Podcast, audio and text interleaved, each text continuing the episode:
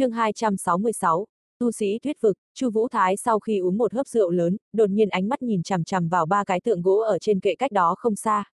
Ba tượng gỗ đó chính là ba người Bạch Vân Tông. Năm đó, khi Chu Vũ Thái đến đây, tượng gỗ ở trên kệ chỉ có hai cái, bây giờ lại có thêm một. Ánh mắt hắn nhìn ba bức tượng gỗ, dần dần trên mặt hắn xuất hiện một tia kinh hoàng. Tay phải hắn vẫy nhẹ một cái, bức tượng gỗ rơi vào trong tay hắn. Hắn kiểm tra cẩn thận một lúc lâu, rồi nhẹ nhàng đặt xuống. Ánh mắt nhìn về phía Vương Lâm, lộ ra vẻ phức tạp. Một lúc lâu sau, hắn than nhẹ một tiếng, cười khổ nói. Vương huynh, huynh quả nhiên tiến bộ nhanh hơn một bước so với ta. 10 năm nay ta vẫn đứng nguyên tại chỗ. Sắc mặt Vương Lâm bình thản, lại lấy ra một bình rượu. Sau khi uống vào một ngụm, lắc đầu nói. Cơ duyên xảo hợp mà thôi. Chu Vũ Thái than thở một tiếng, cúi đầu nhìn tượng gỗ chậm rãi nói. Tuế nguyệt ý cảnh của Thanh Tùng sư thúc cũng đã được ngươi điêu khắc. Tượng gỗ này cũng đã tương đương với Nguyên Anh kỳ, là pháp bảo có cấp bậc cao nhất. 10 năm trước Vương huynh còn chưa làm được thế này, không ngờ mới 10 năm, đã có tiến bộ như vậy. Tại hạ bội phục. Vương Lâm đột nhiên cười, nói. Nếu ngươi thích thì tặng cho ngươi. Chu Vũ Thái ngẩn người, sự phức tạp trong mắt hắn lại càng đậm, nhìn Vương Lâm một lúc, rồi lại nhìn tượng gỗ. Cuối cùng hơi do dự lấy từ trong túi trữ vật ra một khối ngọc giản, nhẹ nhàng đặt ở bên cạnh, nói. Cảm ơn. Địch ý của hắn đối với Vương Lâm lại giảm đi một chút. Tùy ý đem bảo bối như vậy tặng người là chuyện mà không phải người tầm thường có thể làm được. Hắn tin có bức tượng gỗ này, mình tuy không thể thật sự đạt được tuế nguyệt ý cảnh, nhưng nhiều ít gì cũng có thể cảm nhận được một chút. Chẳng qua điều duy nhất khiến hắn phải lo nghĩ là cuối cùng nên lựa chọn cái nào. Dù sao bây giờ cảm ngộ của hắn về tuế nguyệt ý cảnh trên tượng gỗ rất kém. Vì vậy mà trong lòng hắn không khỏi phát sinh chút mâu thuẫn. Một lúc lâu sau, hắn khựng người lại, ngẩng đầu nhìn Vương Lâm, lại cười khổ nói. Vương huynh, tại hạ nhận thua, huynh cũng không muốn ta có những ý nghĩ khác chứ. Ôi, tượng gỗ này, Chu mỗ từ bỏ. Ngọc giản này cũng tặng cho huynh, mặt trên có ghi lại thần thông, pháp thuật của một vị tu sĩ hóa thần kỳ. Mắt Vương Lâm lóe lên chút ánh sáng kỳ lạ, nhìn kỹ Chu Vũ Thái. Hắn đưa tượng gỗ cho gã, vốn cũng có ý trong đó. Nhưng không ngờ gã lại lập tức phản ứng, vứt bỏ cơ hội tìm hiểu tuế nguyệt ý cảnh, vẫn một mực giữ lại con đường hóa phàm nguyên bản của chính mình. Người như thế này, cả đời Vương Lâm gặp cũng không nhiều. Hắn mỉm cười rồi gật đầu, nói. Nếu đã như vậy, Vương mỗ từ chối cũng bất kính. Nói xong, hắn cầm lấy ngọc giản, dụng thần thức đảo qua một cái rồi thản nhiên đặt bên cạnh. Chu Vũ Thái luyến tiếc liếc qua tượng gỗ.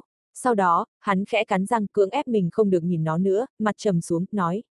Vương huynh, mấy ngày gần đây tuyết rơi nhiều, huynh có phát hiện ra điểm gì kỳ lạ không? Vương Lâm hơi trầm ngâm, nhìn bầu rượu trong tay, chậm rãi nói. Trận tuyết này, rõ ràng không phải do trời gây ra. Ánh mắt Chu Vũ Thái lóe lên, nói. Không sai, trong những bông tuyết còn mang theo một cỗ sát khí. Bây giờ toàn bộ lãnh thổ của liên minh tứ phái, tất cả đều bị tuyết bao phủ. Sát khí trong đó đã trở nên rất đậm, vẻ mặt Vương Lâm vẫn như thường. Từ đầu đến cuối, giống như chuyện này không có bất kỳ cái gì liên quan đến hắn, chỉ lẳng lặng ngồi nghe. Chu Vũ Thái nhìn Vương Lâm, tiếp tục nói. Đã có mấy vị tiền bối tứ phái đứng ra điều tra, cuối cùng ở trên bầu trời cao vạn dặm phát hiện khe nứt truyền tống đơn của tu sĩ Tuyết Vực được che giấu dưới cấm chế. Tu sĩ Tuyết Vực, đây là lần đầu tiên Vương Lâm nghe thấy cái tên này. Chu Vũ Thái hít một hơi sâu, nói. Tu sĩ Tuyết Vực cũng là một tứ cấp tu chân quốc. Chẳng qua lãnh thổ của bọn họ là ở cực bắc, chỗ đó bị băng tuyết bao phủ. Thần thông pháp thuật bọn họ tu luyện cũng có liên quan đến băng tuyết. Cho nên mỗi khi Tuyết Vực quốc xâm lấn vào lãnh thổ tu chân quốc chúng ta, bọn họ sẽ mở ra những cái truyền tống trận như thế này trước, để lãnh thổ đối phương bị băng tuyết bao phủ. Sau đó, bọn họ mới xuất kích với một số lượng lớn. Chu Vũ Thái nói xong thì tay phải khẽ vung về phía sau. Cửa tiệm lập tức được mở ra, một đám tuyết bị hắn hút vào trong tay, rồi đưa đến trước mặt Vương Lâm. Cùng lúc đó tay trái hắn bấm pháp quyết. Trong nháy mắt một quả cầu lửa to như nắm tay được tạo nên, phát ra từng đợt khí cực nóng. Mời Vương huynh xem, hắn nói xong cầm quả cầu và nắm tuyết gộp lại với nhau. Trong khoảnh khắc quả cầu tỏa ra từng làn khói, sau đó lại bị dập tắt. Mà nắm tuyết lại chẳng có chuyện gì xảy ra. Vương Lâm lập tức rung động, đây là một điểm hắn không nghĩ tới. Thứ tuyết này không thể tan được, khi toàn bộ lãnh thổ của liên minh tứ phái bị tuyết phủ thành đồng bằng thì đó sẽ là ngày tu sĩ Tuyết Vực tấn công. Giọng nói Chu Vũ Thái trầm lắng hẳn xuống. Vương Lâm cũng trầm mặc không nói gì. Vương huynh, ngày hôm nay tại hạ đến đây là đại biểu cho liên minh tứ phái, mời huynh gia nhập. Với tu vi của huynh, một khi gia nhập chắc chắn liên minh tứ phái sẽ được tăng cường rất nhiều trợ lực. Chu Vũ Thái nói một cách chân thành.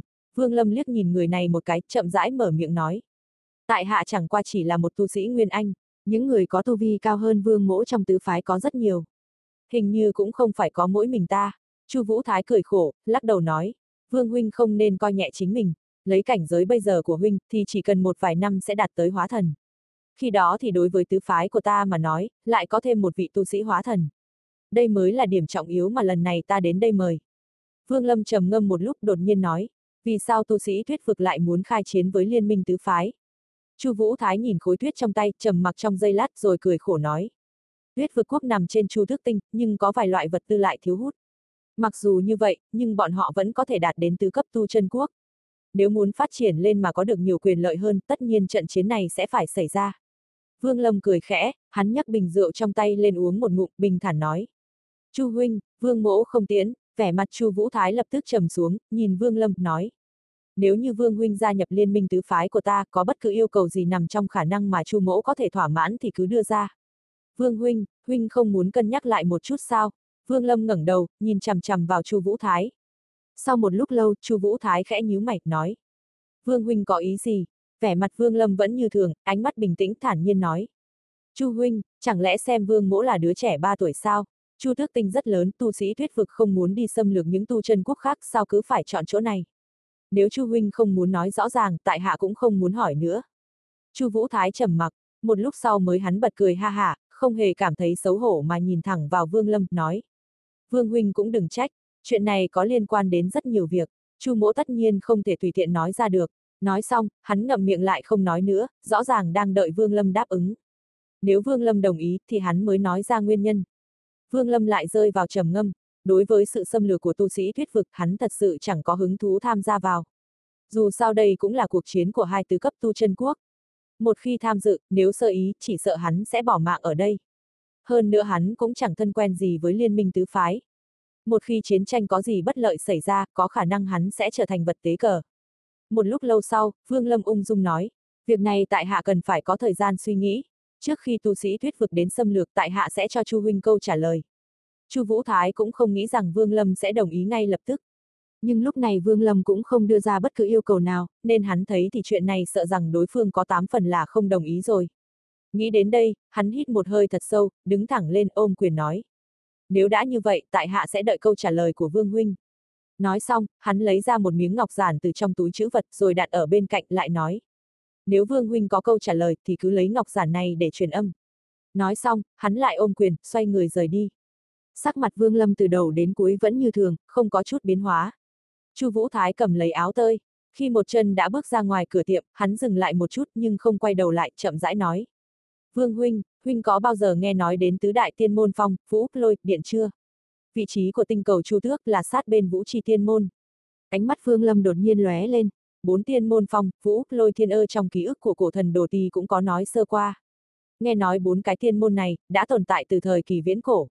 Không ai có thể tìm được nguồn gốc của chúng, nhưng có thể khẳng định 4 tiên môn này chính là cánh cửa để tiến nhập vào cổ tiên giới.